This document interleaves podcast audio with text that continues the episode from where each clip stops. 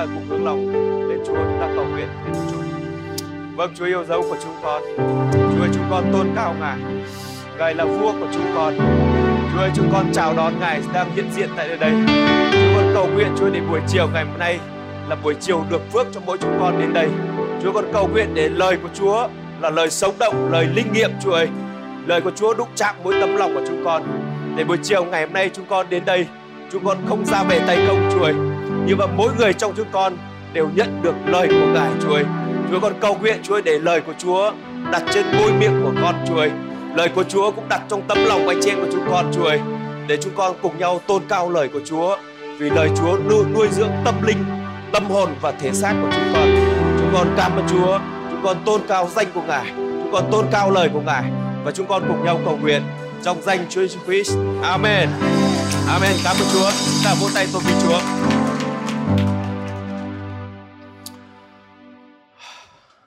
Amen. Cảm ơn ca đoàn. Amen chị em, chúng ta được phước ạ?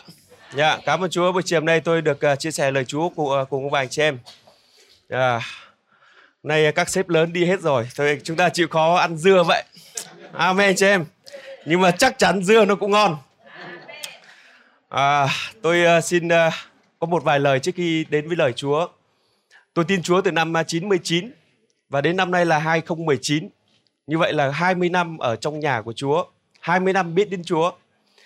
Và anh chị em thử tưởng tượng là chúng ta tin Chúa, có bao giờ chúng ta nghĩ lại rất nhiều năm chúng ta theo Chúa, chúng ta được gì và chúng ta mất gì? À, thực ra khi chúng tôi tin Chúa, tôi ờ, từ quê ra thành phố, tôi nhớ nhất lần đầu tiên bố mẹ bán được con lợn 300 nghìn cho con đi thi. Và đó là cái kỷ niệm tôi không bao giờ quên. Con lợn, hồi đấy 300 nghìn con lợn đấy là con lợn rất to. Yeah, cả hơn một tạ để cho con đi thi. Và từ đấy cho đến bây giờ tôi chưa bao giờ biết xin bố mẹ thêm một đồng tiền nào nữa. Và cảm ơn Chúa và năm uh, cuối năm 99 tôi biết đến Chúa. Và từ đó cho đến bây giờ là gần như tôi ở trong nhà của Chúa. Và sự thực là khi mà tin Chúa ở trong nhà của Chúa anh chị em ấy không phải dễ dàng cũng gặp rất nhiều bắt bớ gặp rất nhiều hoàn cảnh khó khăn khác nhau.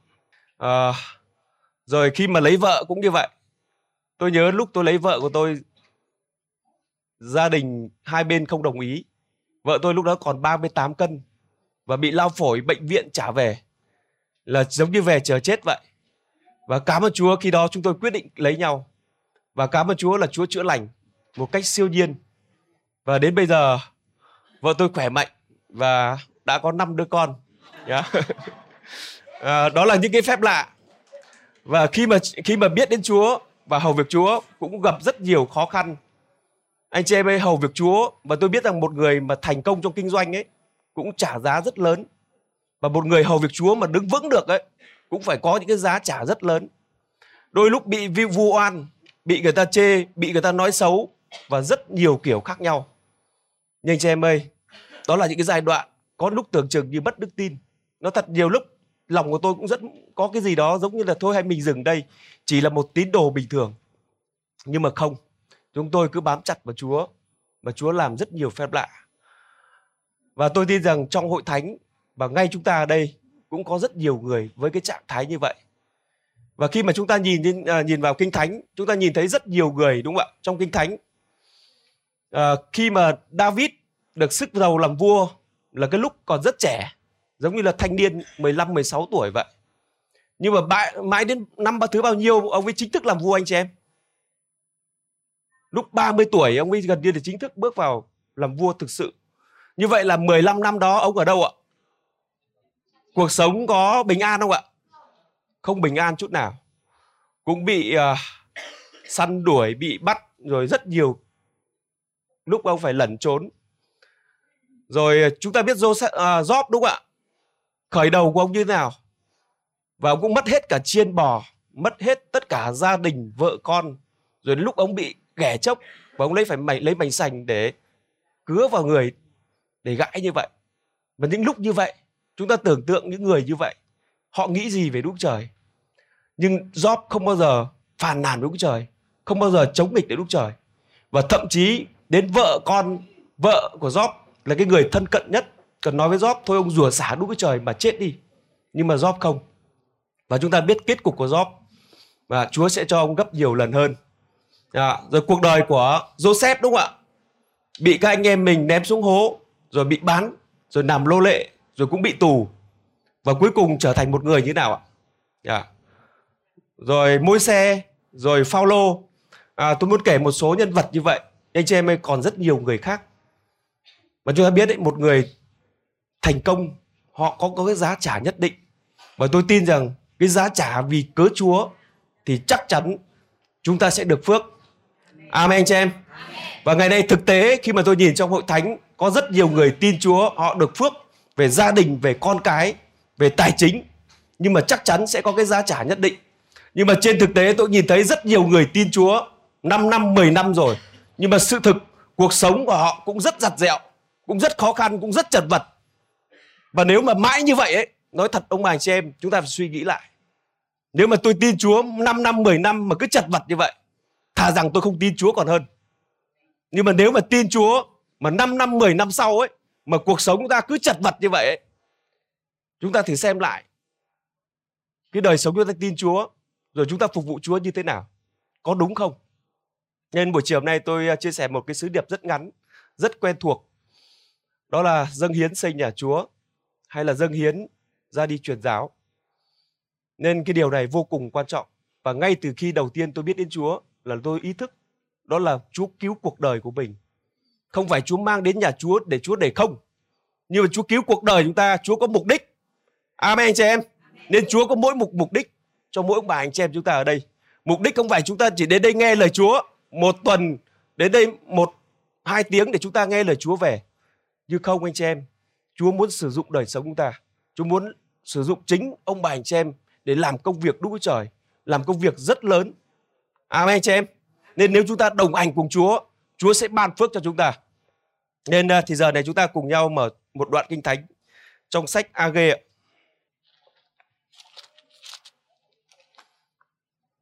Trong sách Ag đoạn số 1 từ câu số 7 cho đến câu số 11. Tôi xin phép đọc từ câu số 3. Vậy nên có lời Đức Giêsu va phán ra bởi đấng tiên tri Age rằng: Nay có phải là thì giờ các ngươi ở trong nhà có trần ván, khi nhà này thì hoang vu sao? Vậy bây giờ Đức Giêsu va vạn quân phán như vậy: Các ngươi khá xem xét đường lối mình, các ngươi gieo nhiều mà gặt ít, ăn mà không no, uống mà không đủ, mặc mà không ấm. Và kẻ nào làm thuê đựng tiền công mình trong túi lủng. Đức giê va vạn quân phán như vậy, các ngươi khá xem xét đường lối mình, hãy lên núi đem gỗ về và xây nhà này thì ta sẽ lấy nó làm vui lòng và ta sẽ được sáng danh Đức giê va vạn Đức giê va phán vậy. Các ngươi trông nhiều các ngươi đem vào nhà thì ta thổi lên trên. Đức giê va vạn quân phán ấy là tại làm sao? Ấy là tại nhà ta thì hoang vu mà các ngươi ai nấy lo xây nhà mình. Cho nên vì cớ các ngươi trời giữ móc lại và đất giữ bông trái. Ta đã gọi cơn hạn hán đến trên đất trên các núi trên lúa mì trên rượu mới trên dầu và trên sản vật. Đất sanh ra trên loài người trên loài vật và trên mọi việc tay làm. À, chúng ta nghe đoạn kinh thánh này rất nhiều. Amen chị em. Yeah. Và đặc biệt nói đến xây nhà chúa và thông thường là chúng ta hay nghe đoạn kinh thánh này nhưng mà có một cái điều có rất nhiều ý nghĩa ở đây thì đây là cái sứ điệp mà có thể nói là cái sách Age và sách Sachari là viết cùng một thời điểm trong uh, năm khoảng năm 420 trước công nguyên. Và đây là sứ điệp của tiên tri Age và bị lưu đày ở Babylon và trở về sau hơn 70 năm. Và chúng ta biết họ trở về sứ thánh, đó là đất hứa đấy. Và Chúa khiến cho vua Assyri Chúa, Chúa khiến cho vua Asi Ariut trả tất cả và họ được tự do trở về. Và họ không được tha người đâu. Và tất cả những cái đồ những cái đồ dụng cụ, cái đồ vật họ cũng trả lại hết. Họ không giữ một thứ gì. Nên khi họ trả tự do ấy, thì họ trả hết không những chỉ người mà chiên bò tất cả họ được trả lại tự do hết. Nhưng mà khi mà trên đường về ấy, thì nó không có phương tiện đi như bây giờ. Lúc này họ giống như đi bộ và đi bộ khoảng 2 tháng trời. Và khi họ đi bộ khoảng 2 tháng trời quay trở về ấy, thì có lẽ trên đường đi đúng không ạ? Họ đói ăn rồi tất cả những thứ họ có thể bán hết. Cả những đồ dụng cụ để họ đổi lấy đồ ăn và thậm chí chiên bò họ cũng thịt hết để ăn. Và khi họ quay về ấy, thì họ gần như không còn cái gì cả. Và chúng ta tưởng tượng là khi một người ở xa, ở giống như bị làm nô lệ bao nhiêu năm quay trở về đất của mình, thì cái việc đầu tiên thì thông thường chúng ta hay nghĩ, đúng không ạ? Đó là thôi phải làm sao để có cái nhà, có cái mảnh đất, đúng không ạ? Thông thường người Việt Nam người ta nói là sống thì phải có cái nhà, đúng không ạ? Chết thì phải có cái mồ. Và bắt đầu dân bắt đầu là thôi vào rừng chặt gỗ và ai lấy ai nấy lo xây nhà mình.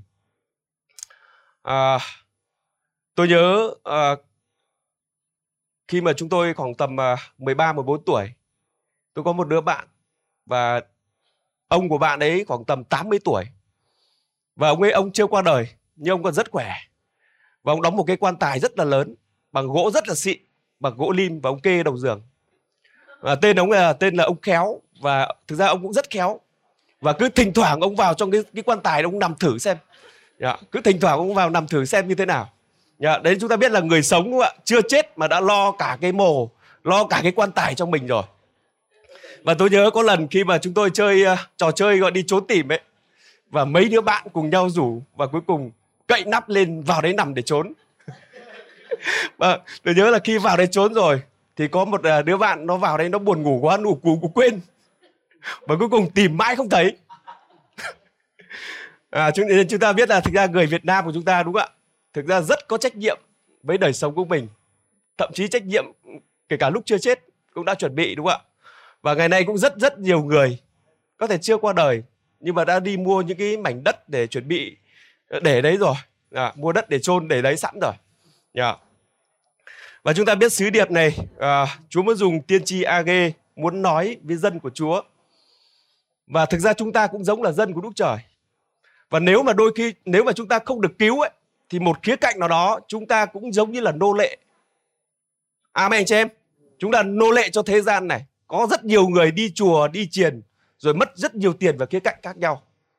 Nhưng mà khi chúng ta được cứu rồi ấy, thì một trong những điều mà Chúa muốn, đó là chúng ta cùng nhau xây nhà của Chúa. Amen chị em. Nên chắc chắn trách nhiệm và nhiệm vụ của mỗi đời sống chúng ta đó là chúng ta phải cùng nhau xây nhà của Chúa.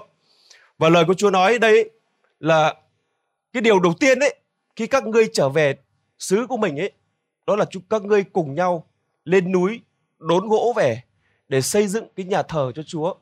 Đó là cái nơi có sự hiện diện của Đức Trời, nơi có sự thờ phượng Đức Trời và nơi đó là nơi đầu tiên. Và Chúa nói nếu mà các ngươi mà làm điều như vậy ấy, thì đẹp lòng Đức Trời, đẹp lòng ta. Nhưng mà dân của Chúa không nghe và họ than với Chúa là chúng tôi bây giờ chẳng có gì cả. Tiền không có ăn, mới cưới vợ, con thì đông, không có tiền. Và họ đủ các thứ lý do để họ than như vậy. Tiền hết.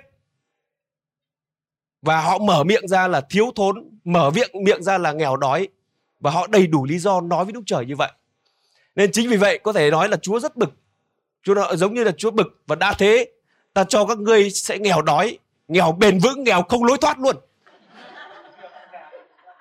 bởi vì không vâng lời Chúa nên giá như họ vâng lời Đức Trời ấy thì thôi họ cùng nhau vào rừng đốn củi đốn gỗ để xây nhà Chúa đầu tiên.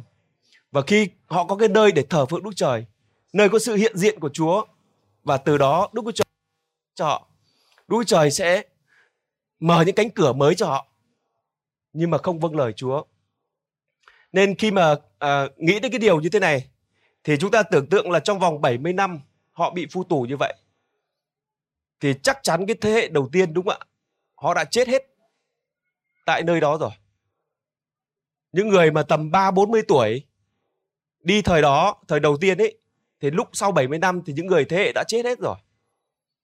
Và cái thế hệ kế tiếp là giống như thế hệ con cháu những thế hệ kết nối như vậy.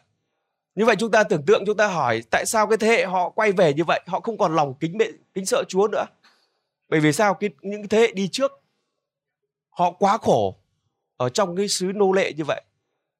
họ quá khổ họ không còn nghĩ đến đức trời họ không truyền lại cho thế hệ kế tiếp nên thành ra khi họ về họ quên hết và không làm theo cái điều đức trời muốn nên hỡi anh chị em à, chúng ta là cái thế hệ chúng ta phải để lại cho cái gì cho con cháu của chúng ta amen anh chị em. Nên chính vì vậy, lời Chúa nói là Đức Giêsu va vạn quân phán như vậy, các ngươi khá xem xét đường lối mình. Nên chúng ta tự hỏi mình tại sao mình tin Chúa lâu như vậy, mà mình vẫn nghèo, vẫn chật vật như vậy. Phải chăng đó là một trong cái lý do có phải tại mình chăng? Đôi khi tôi cũng suy xét như vậy. Nếu tại sao mà mình nghèo, mình chật vật như vậy? Nói thành thật là có phải mình suy nghĩ xem mình đã dâng hiến đủ chưa? Mình đã dâng trung tín một phần mười chưa? Chưa nói đến các của dâng khác. Nên lời Chúa nói là các ngươi khá xem xét lại đường lối mình. Nên chắc chắn Chúa muốn nói với đời sống của chúng ta, với những người mà tin Chúa rất lâu năm rồi, mà cứ chật vật như vậy.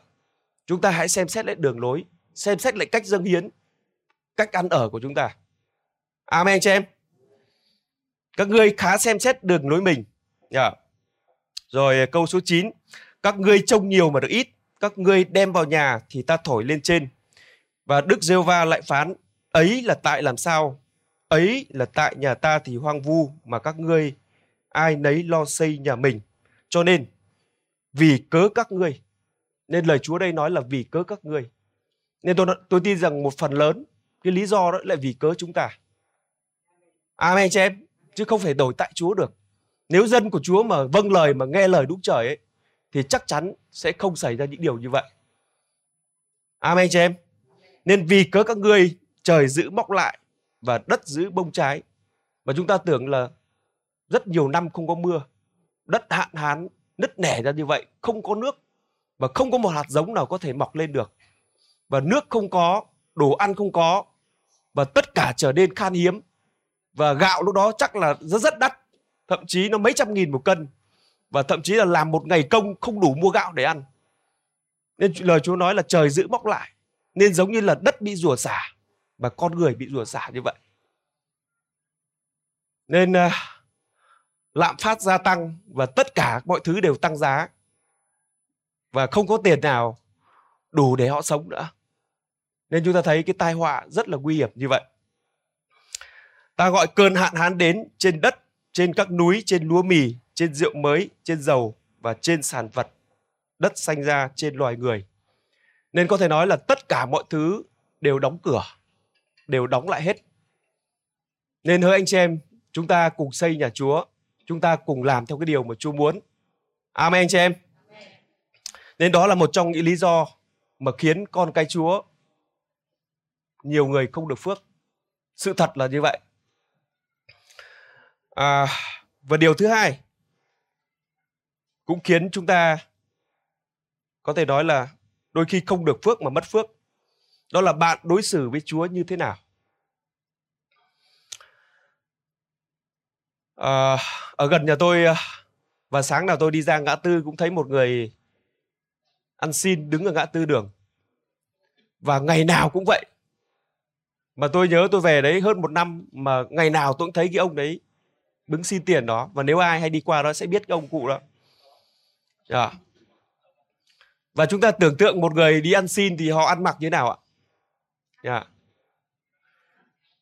Ăn mặc rách dưới đúng không ạ và trông rất là kham khổ và dơ một cái mũ hay một cái nón lá hay là một cái gì rách rách để xin tiền và chúng ta tưởng tượng có ai nhìn thấy một người ăn mày mà cho họ tiền mà vui mừng không ạ? Có ai vui mừng nhảy múa dâng cho một người ăn mày không ạ? Có ai rút ví ra để mang một tờ 500 nghìn là rất vui mừng, tôi rất vui mừng để dâng cho người ăn mày không ạ?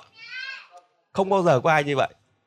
Thông thường đúng không ạ? Là gần người ta chọn cái đồng tiền có thể nói là bé nhất và xấu nhất giống như bố thí cho tên ăn mày. Không ai phát dâng 500 nghìn cho tên mày à? Nên thông thường đúng không ạ? Chúng ta đối xử với tên ăn mày với cái với cái trạng thái như vậy và chúng ta chúng ta đa số thấy những người mà đi qua đường mà cho những người ăn mày rất hiếm khi nhìn thấy cái tờ à, 100 nghìn, 200 nghìn và thông thường chỉ nhìn thấy cái đồng tiền rất bé, rất lẻ. Đúng không anh chị em?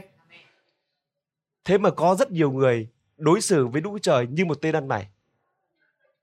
Tôi nhớ có lần khi chúng tôi kiểm tiền dâng hiến, thực ra có những cái đồng 500 rất nhỏ mà lại còn bị sứt góc nữa. Không mua nổi một cái kẹo cao su. Nên nói người bên cạnh là Chúa không ăn kẹo cao su. Cho nên anh chị em ơi, khi chúng ta đến đối với đối xử với Đức Trời ấy, chúng ta dâng cho Chúa ấy, đó là niềm vui của chúng ta. Đó là chúng ta được phước để chúng ta dâng. Chúa không phải là đấng là cái người mà quá nghèo mà để chờ đợi xin tiền của chúng ta. Amen anh chị em. Nên chúng ta được dâng cho Chúa, đó là điều phước hạnh vô cùng và đó là phải là niềm vui của chúng ta. Amen anh chị em. Nên cái cách chúng ta dâng hiến, chúng ta với cái thái độ trân trọng, tin kính và chúng ta chuẩn bị cái gì từ lòng của chúng ta.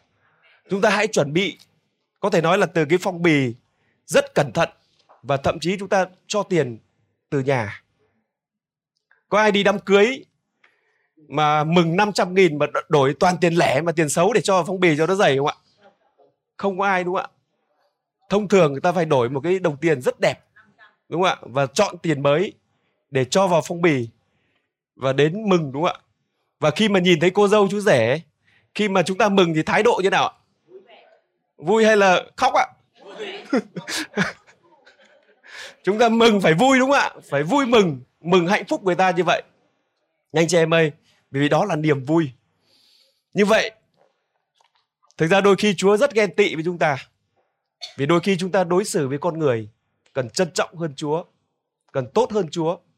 Mà chúng ta lại đối xử với Đức Trời một cách rất thờ ơ, một cách rất mờ nhạt. Và giống như là đến hội thánh, đến giờ dâng hiến vội vội vàng vàng.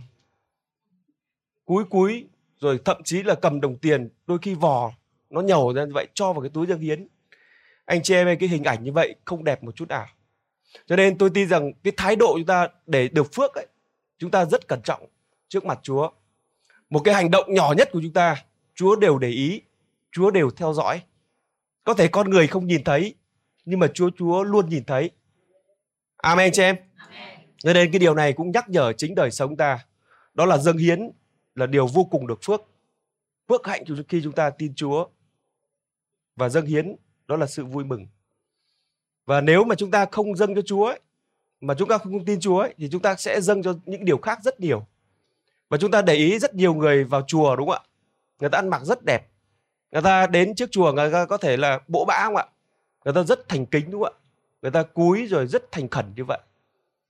Mà đôi khi ngày nay Chúa cứu chúng ta, Chúa yêu chúng ta. Chúa rất yêu chúng ta. Và Ngài cứu, Ngài moi chúng ta giống như từ cái bãi bùn lầy vậy. Từ cái nơi xấu xa nhất. Và Ngài mang chúng ta đến nhà của Chúa. Và Ngài tôn trọng, Ngài trân trọng chúng ta. Cho nên hỡi anh chị em chúng ta hãy đối xử với Chúa một cách tử tế, một cách trân trọng. Amen anh chị em. À, rồi nhiều khi chúng ta đi đám cưới, chúng ta ăn mặc như nào ạ? Ăn mặc đẹp đúng không ạ?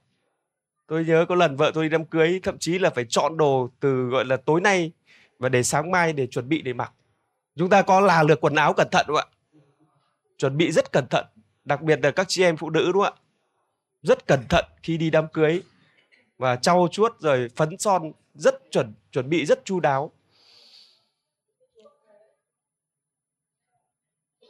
và Chúa cũng muốn chúng ta đến với Đức Chúa Trời. Chúng ta cũng chuẩn bị như vậy. Chúng ta đến với con người mà chúng ta lại trau chuốt chúng ta cẩn thận như vậy. Trong khi đôi khi chúng ta đến với Chúa ấy, thì chúng ta vội vội vàng vàng.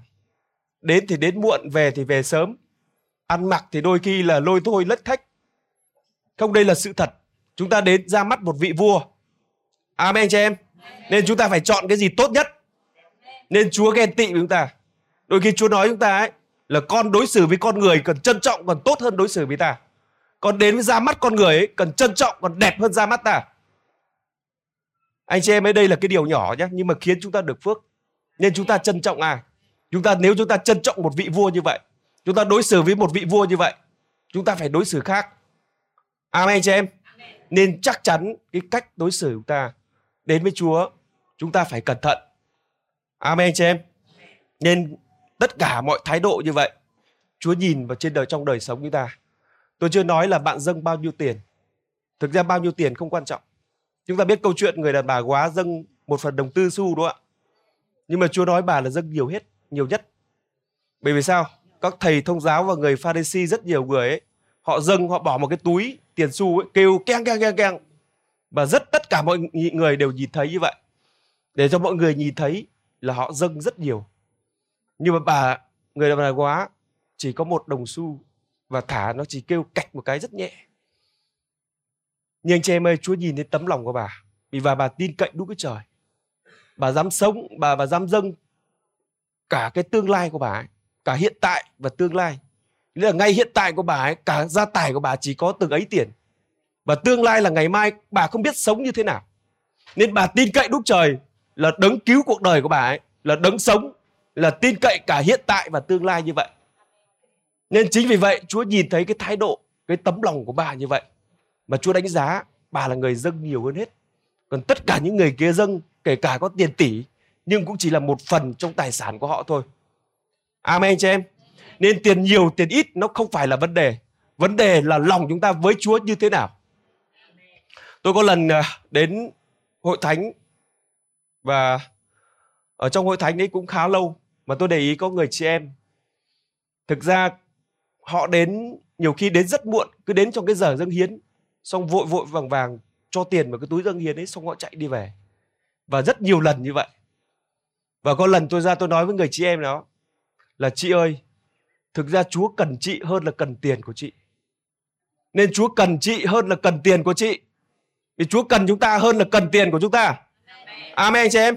Vì chúng ta là hình ảnh của đức trời là tạo vật đức trời. Nên ngài cần chúng ta đến với đức trời ra mắt đức trời như thế nào. Chứ không phải cần chúng ta mang tiền đến cho chúa. Chúa không phải nghèo để cần tiền của chúng ta. Chúa không phải đói để cần tiền chúng ta.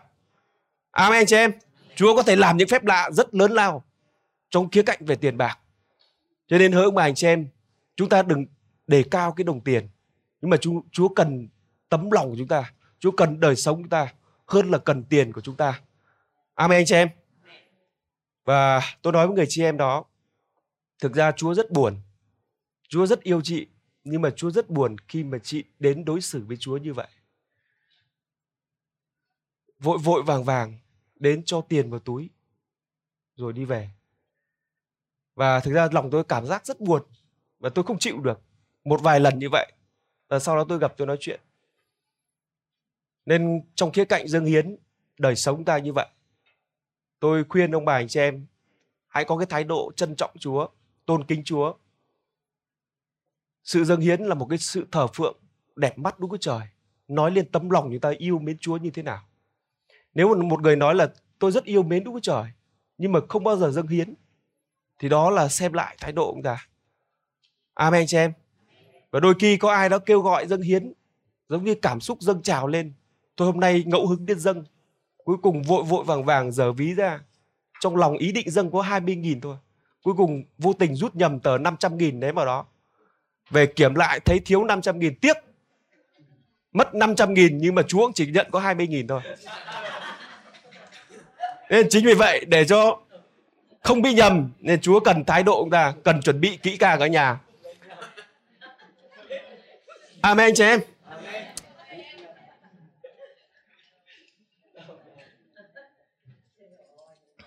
Cái điều thứ ba đó là dâng à, dâng cách nào để được nhậm.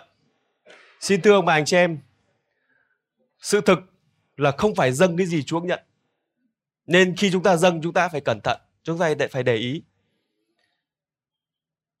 để dâng như thế nào để được nhậm và chúng ta biết trong à, kinh thánh chúng ta cùng nhau dở một vài câu kinh thánh có thể máy chiếu có câu kinh thánh sẽ chiếu lên ạ chúng ta xem trong sách sáng thế ký đoạn 4 câu số 4 đến câu số 7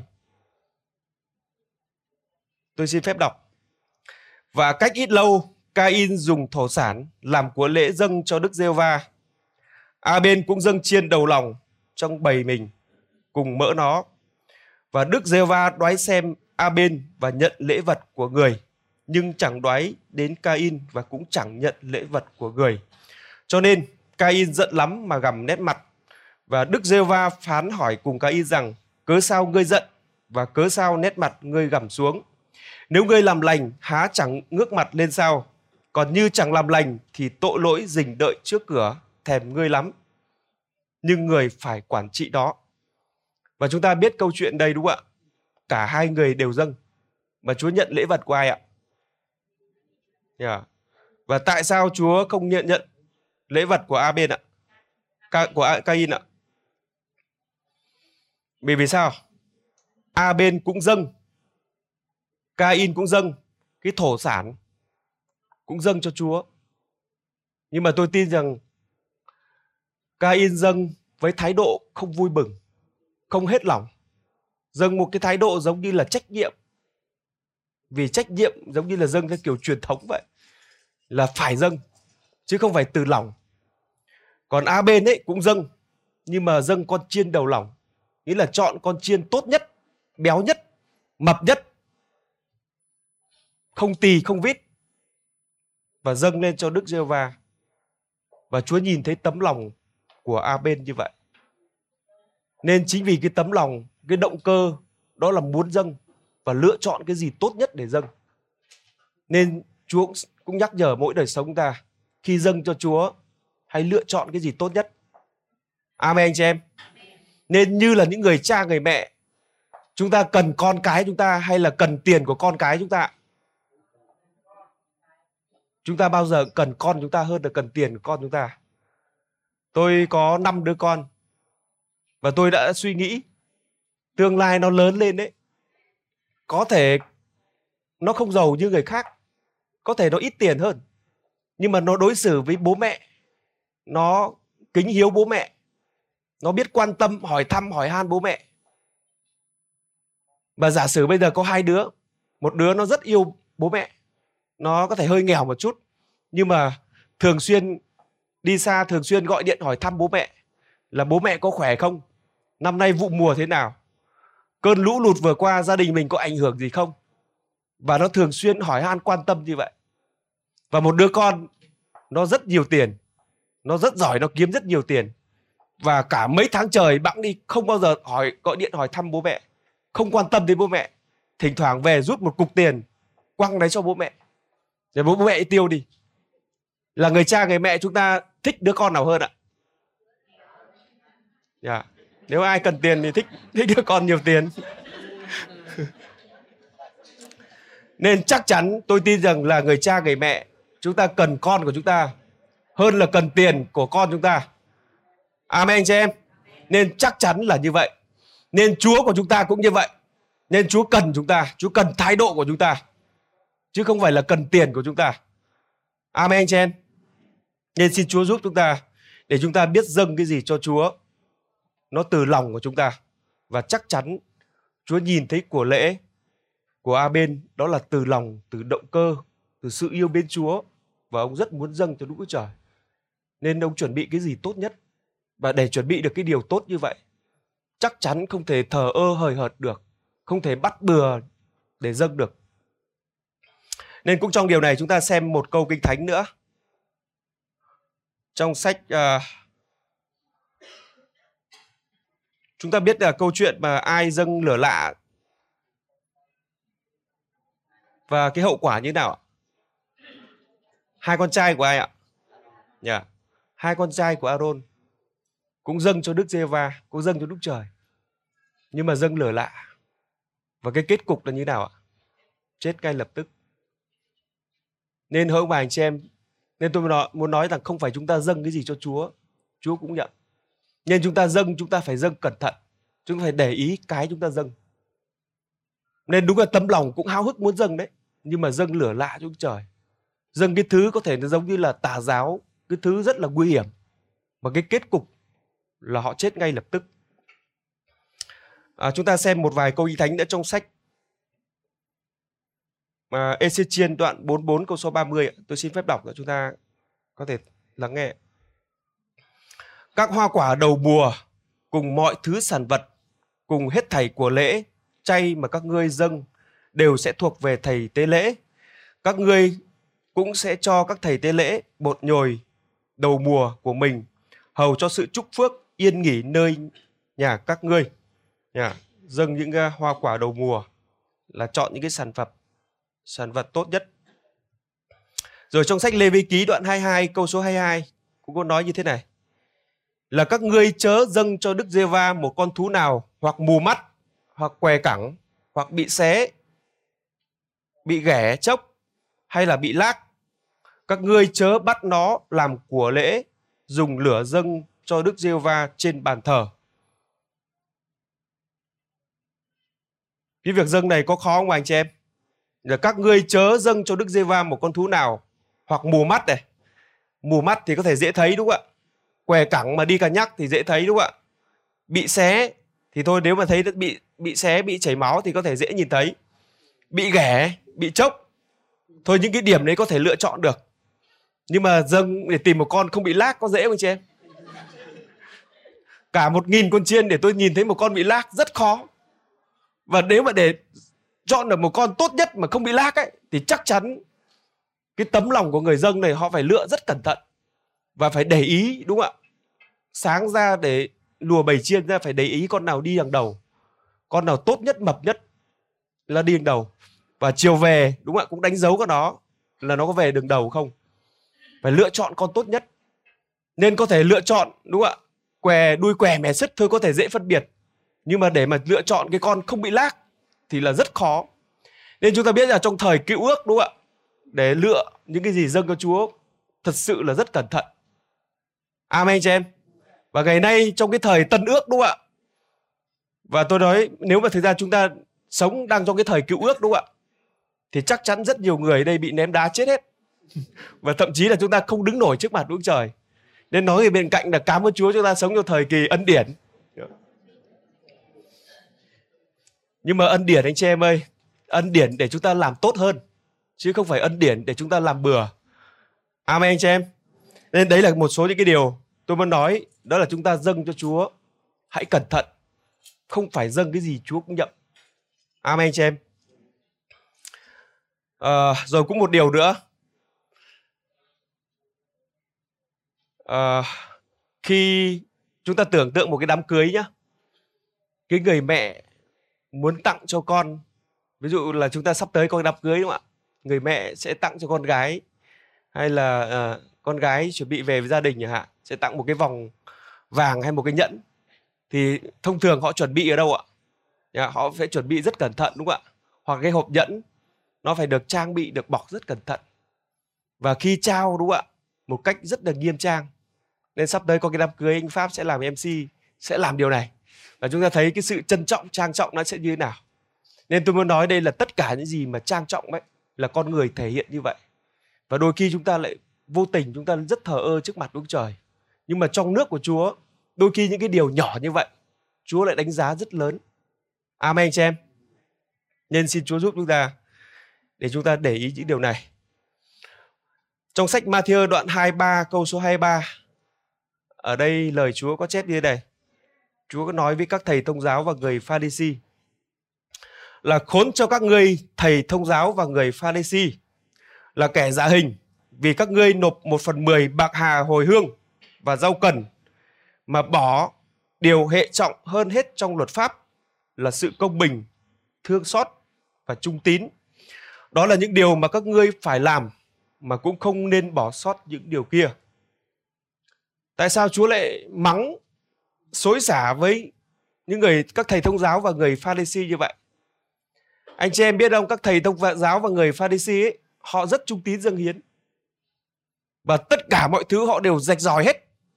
Một phần mười rau cần cũng là cân lên một phần mười riêng. Từng ngọn húng, một trăm ngọn thì họ cũng biệt riêng ra mười ngọn để họ dâng một phần mười. Họ rất chuẩn chỉ và dâng rất chuẩn.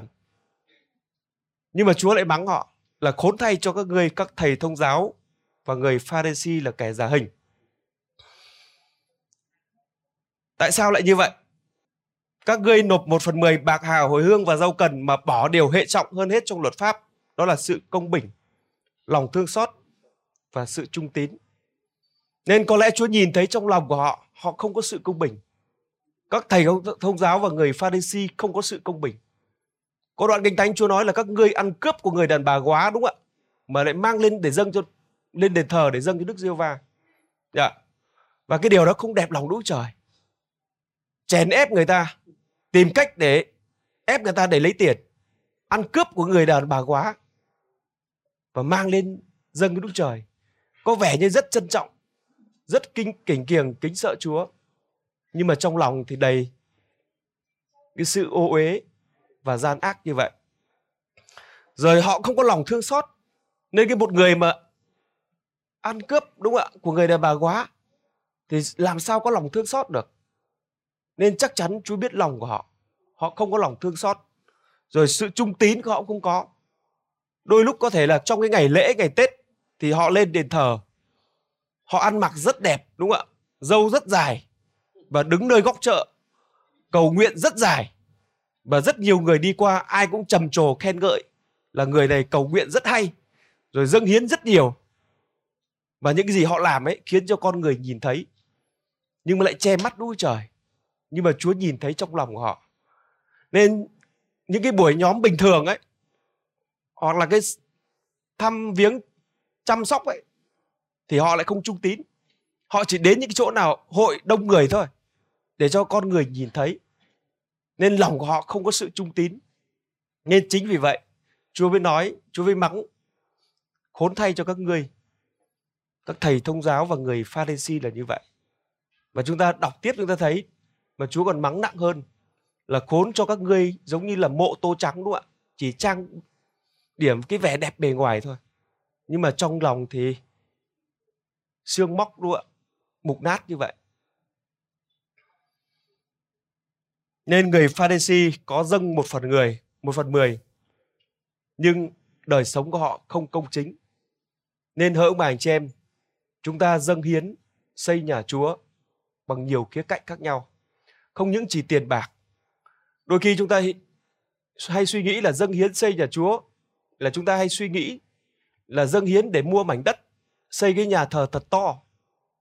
Không phải anh bà anh chị em có thể cái thời đầu đúng không ạ? Chúng ta cần những điểm nhóm, cần những nơi như vậy. Thì đó là một khía cạnh, nó chỉ là cái gì bề ngoài. Nhưng mà cái khía cạnh về thuộc linh ấy, chúng ta dâng hiến xây nhà Chúa ngày nay ấy, đó là để ra đi, để truyền giáo, để cứu những linh hồn. Và nhà của Chúa là nhà như vậy. Nên lời Chúa có nói là, có đoạn kinh thánh Chúa nói là, các ngươi không cho ta ăn. Và các môn đồ nói là, các con có thấy Chúa đói đâu mà cho ăn. Có thấy Chúa khát đâu mà cho uống và Chúa nói là các ngươi không hiểu cái điều ta muốn nói. Và Chúa nói là nếu một linh hồn ấy mà trở về với nhà của Chúa ấy, thì đó là các ngươi đang cho ta ăn. Khi chúng ta các ngươi ra đi giao giảng truyền giáo ấy mà cứu người ấy thì đó là đang cho ta ăn. Và đó là cái đồ ăn có thể đồ ăn tốt nhất mà ngon nhất của ta. Nên hỡi anh ông bà anh chị em ngày nay công việc của Chúa rất nhiều. Một nghìn hội thánh và hai mươi ngàn tín đồ trong vòng 5 đến 10 năm tới. Và rất nhiều sắc dân sẽ đến cùng với chúng ta. Như vậy lòng chúng ta sẽ mở như thế nào để tiếp nhận những con người như vậy? Phải chăng chúng ta chỉ cầu nguyện không chưa đủ? Nên chắc chắn chúa cần tài chính để đi cứu người. Nên tôi đọc một uh, câu kinh thánh nữa trong sách Luca đoạn 8 câu số 1 đến câu số 3. Kế đó Đức Chúa Giêsu đi thành này đến thành kia, làng này đến làng khác, giảng dạy và giao truyền tin lành của nước Đức Chúa Trời. Có 12 sứ đồ ở với Ngài. Cũng có mấy người đàn bà đi theo Ngài là những người đã được cứu khỏi quỷ dữ và chữa khỏi bệnh. Mary gọi là Madeleine, từ người bầy quỷ dữ đã ra. Gianner vợ Chusa là quan nội vụ của vua Herod.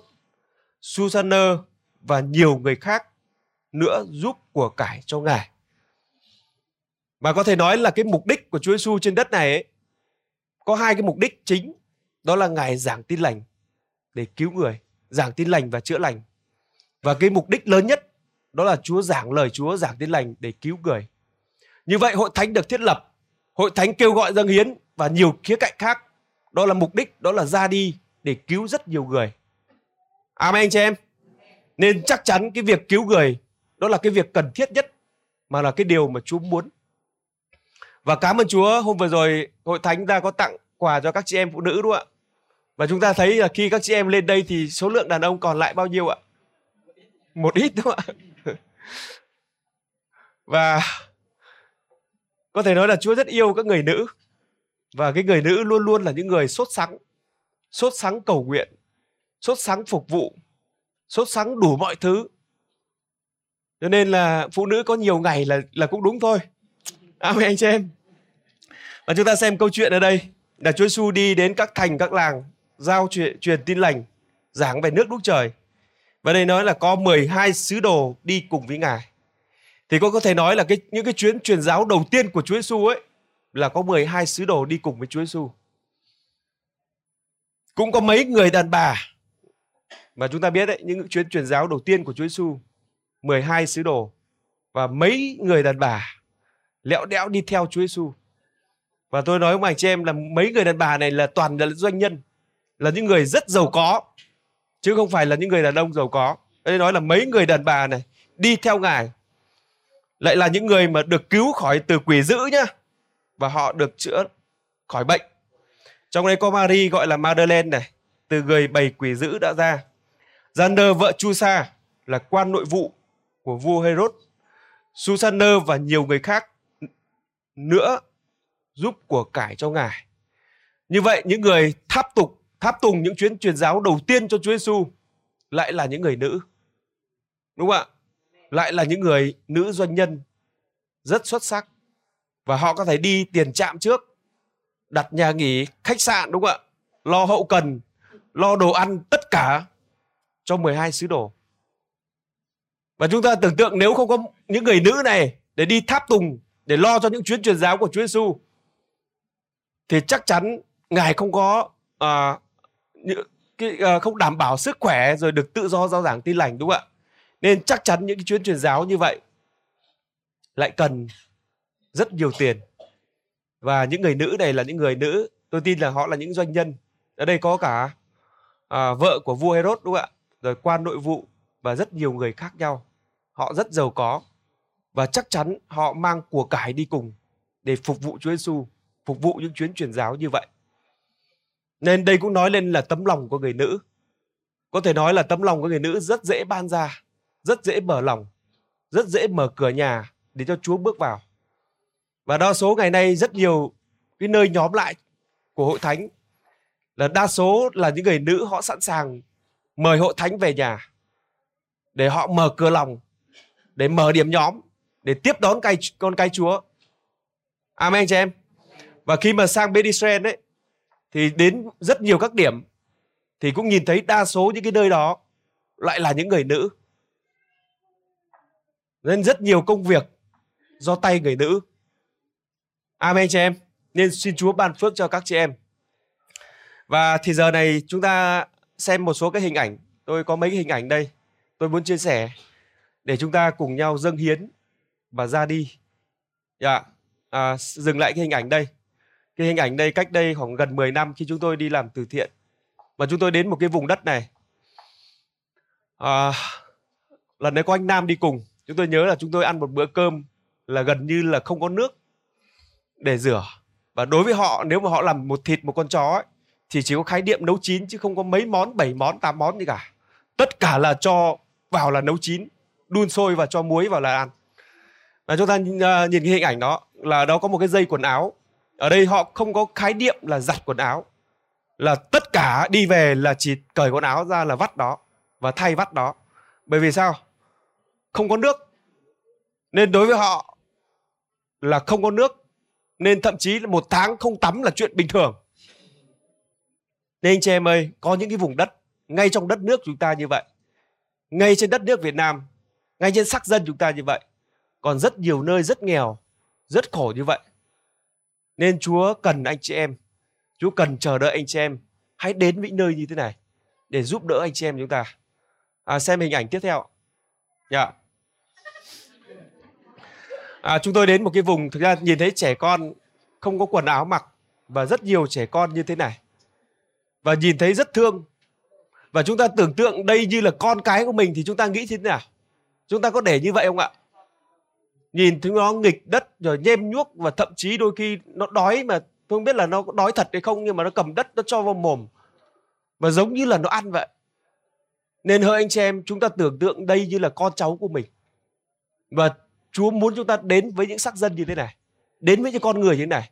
Chúng ta ở đây quá thừa thãi mà có những con người như thế này nên Chúa cần chúng ta đến.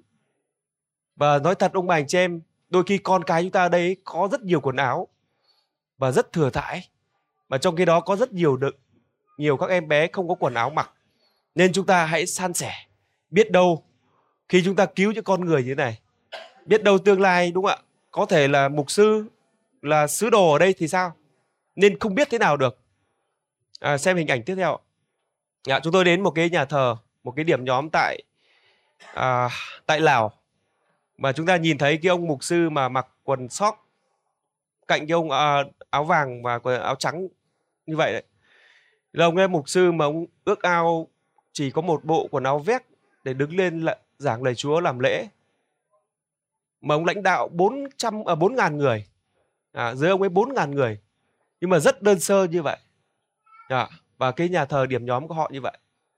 Và cạnh ông đó là một cái ông nhân sự một nhân sự cứng trong hội thánh và cũng thường xuyên đứng lên giảng.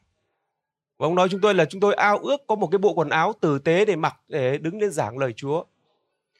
Ông bà, anh chị em ấy khi mà nói như vậy và nhìn thấy cái hình ảnh như thế này, thực ra lòng chúng ta thật sự là tôi rất cảm động và rất trân trọng những người tin kính và hầu Chúa như vậy.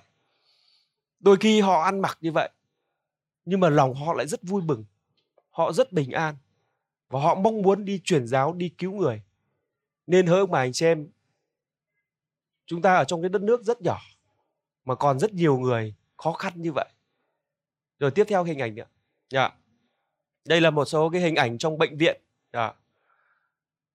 cách đây nhiều năm khi, và hiện bây giờ chỗ hội thánh doanh chúng tôi đang gần như là tuần nào anh em cũng vào bệnh viện. Mỗi hôm chỉ mang một thùng sữa, vào đó truyền giáo, vào phòng bệnh nhân tăng một, tặng một vỉ sữa và làm chứng truyền giáo cho họ. Và nhìn thấy rất nhiều hình ảnh nhiều cụ già nhiều em bé. À, cho một cái hình ảnh có em bé nữa dạ, dạ. rất nhiều cái hình ảnh. À, tôi để, để chọn một số hình ảnh có rất nhiều hình ảnh. Và chúng ta tưởng tượng biết đâu đến ngày nào đó mình cũng có thể là ở trong đó hoặc là có thể là con em của mình. Rất có thể. Và khi mà chúng ta nhìn thấy hình ảnh như thế này thật sự là có cái gì đấy phải đánh động trong lòng chúng ta. Họ cần được cứu họ cần được nghe lời Chúa. Tôi nhớ cách đây nhiều năm có lần khi chúng tôi đi đi làm từ thiện cũng mang một bình một, một thùng sữa như vậy. Và chúng tôi nhớ mỗi một bệnh nhân chúng tôi tặng có một vỉ sữa sữa khoảng 30.000 một vỉ sữa như vậy. Và chúng tôi đến cái bệnh viện gọi là bệnh viện u biếu thanh nhàn. Chúng tôi đến cái khoa gọi là khoa cuối cùng người ta gọi là khoa tử thần đấy. Là khoa gọi là nằm chờ người thân về và chỉ cần rút cái dây ra là tắt thở. Và khi chúng tôi đến đó, chúng tôi làm chứng về Chúa cho họ. Chúng tôi giới thiệu về hội thánh, về Chúa Giêsu và chúng tôi bắt đầu ôm họ và cầu nguyện. Và tôi nhìn thấy rất nhiều người họ khóc, họ trào nước mắt. Trong đấy có tất cả là thiếu tá, rồi công an, rồi rất nhiều người quan chức. Và họ nằm trong bệnh viện như vậy. Và họ thấy cảm nhận thấy có một cái tình yêu rất là lạ mà họ chưa bao giờ cảm nhận được. Vì bình thường ấy là con cháu của họ ấy, không dám đến gần. Bởi vì sao? Sợ bệnh, sợ lây. Và tôi, chúng tôi nhớ là có những hình, có những vợ, có những người chồng, có những con cháu đến bịt kín mặt, đeo kính, đến có thể mang chút thức ăn, rồi đi về. Nhưng mà trong khi đó chúng tôi là cái người mà không quen biết, không thân thuộc, không phải họ hàng ruột thịt. Và chúng tôi đến, chúng tôi ôm họ cầu nguyện. Chúng tôi không ngại bẩn, không sợ bẩn, không sợ xấu. Và chúng tôi cầu nguyện cho họ, bắt đầu hướng dẫn họ tiếp nhận chúa có người nói được, có người chỉ mắc máy miệng, nhưng mà có người chúng tôi biết được là trong tâm linh họ nhắc theo lời cầu nguyện của chúng tôi. Và có rất nhiều người được cứu như vậy. Và có một cái điều đặc biệt đó là đa số những người như vậy, họ trào nước mắt, họ khóc. Họ cảm nhận là chưa bao giờ họ cảm nhận có một cái tình yêu nào như vậy. Một cái người từ xa lạ đến mà ôm mình cầu nguyện như vậy. Và anh chị em ơi, những lúc như vậy dù cứng lòng như thế nào đi chăng nữa, đều mở miệng tiếp nhận Chúa hết. Lúc đó không có lý do về tôn giáo hay là cái gì nữa, mà lúc đó đầu phục tiếp nhận Chúa. Vì đó là cái thứ tình yêu duy nhất còn lại đến đời đời. Đó là Chúa trong lòng của chúng ta, và chúng ta mang đến cho người khác. Amen, chị em. Cho nên cứu một người ấy, rất dễ, nhưng mà cũng rất khó.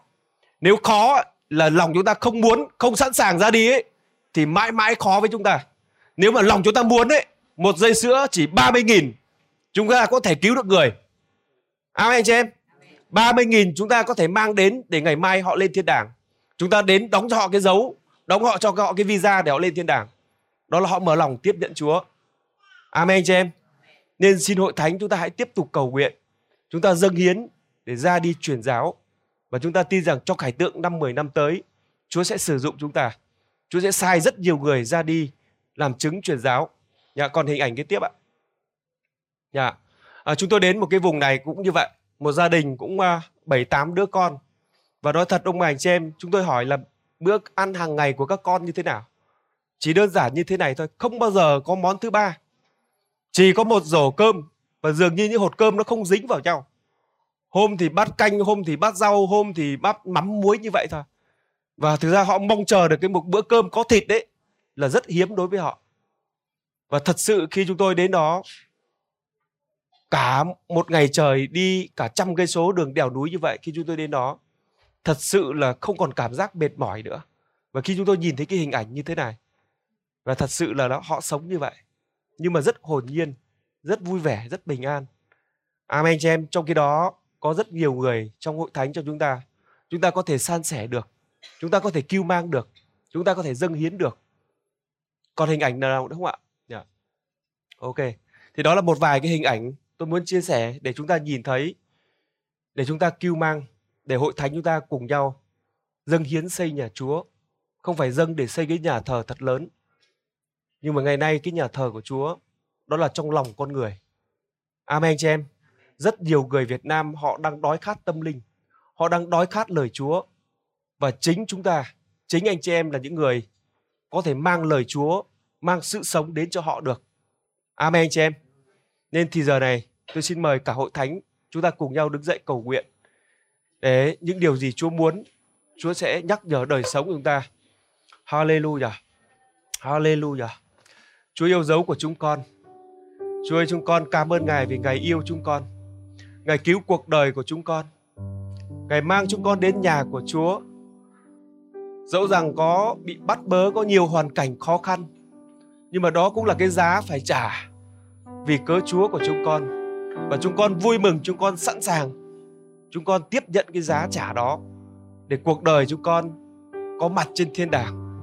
Và Chúa buổi chiều ngày hôm nay nguyện lời của Chúa Ngài nhắc nhở chúng con để mọi việc làm, mọi ứng xử, mọi hành động của chúng con trước mặt Đức Chúa Trời Chúa đều nghe và đều nhìn thấy chúng con đối xử với Chúa như thế nào. Chúa con cầu nguyện cho tất cả chúng con ở đây là những người kính sợ Chúa thật từ lòng của chúng con mà ra, Chúa ơi. Để chúng con đến với Chúa với thái độ từ trong lòng, Chúa ơi. Đó là chúng con yêu Ngài. Chúng con muốn phục vụ Ngài. Chúng con muốn dâng hiến. Chúng con muốn tham gia để cứu người. Chúa con cầu nguyện để cho 54 sắc dân của chúng con, họ sẽ có mặt ở trên thiên đàng. Chúa ơi, và 63 tỉnh thành, nơi nào cũng sẽ có những cái điểm, nhóm của hội thánh sẽ nhóm lại và đó là điều mà Đức Trời Ngài muốn kêu gọi chúng con. Và nguyện chúng con là những con người xứng đáng để cho Chúa sử dụng, để cho Chúa kêu gọi chúng con. Chúng con cảm ơn Chúa thật nhiều. Hallelujah. Hallelujah.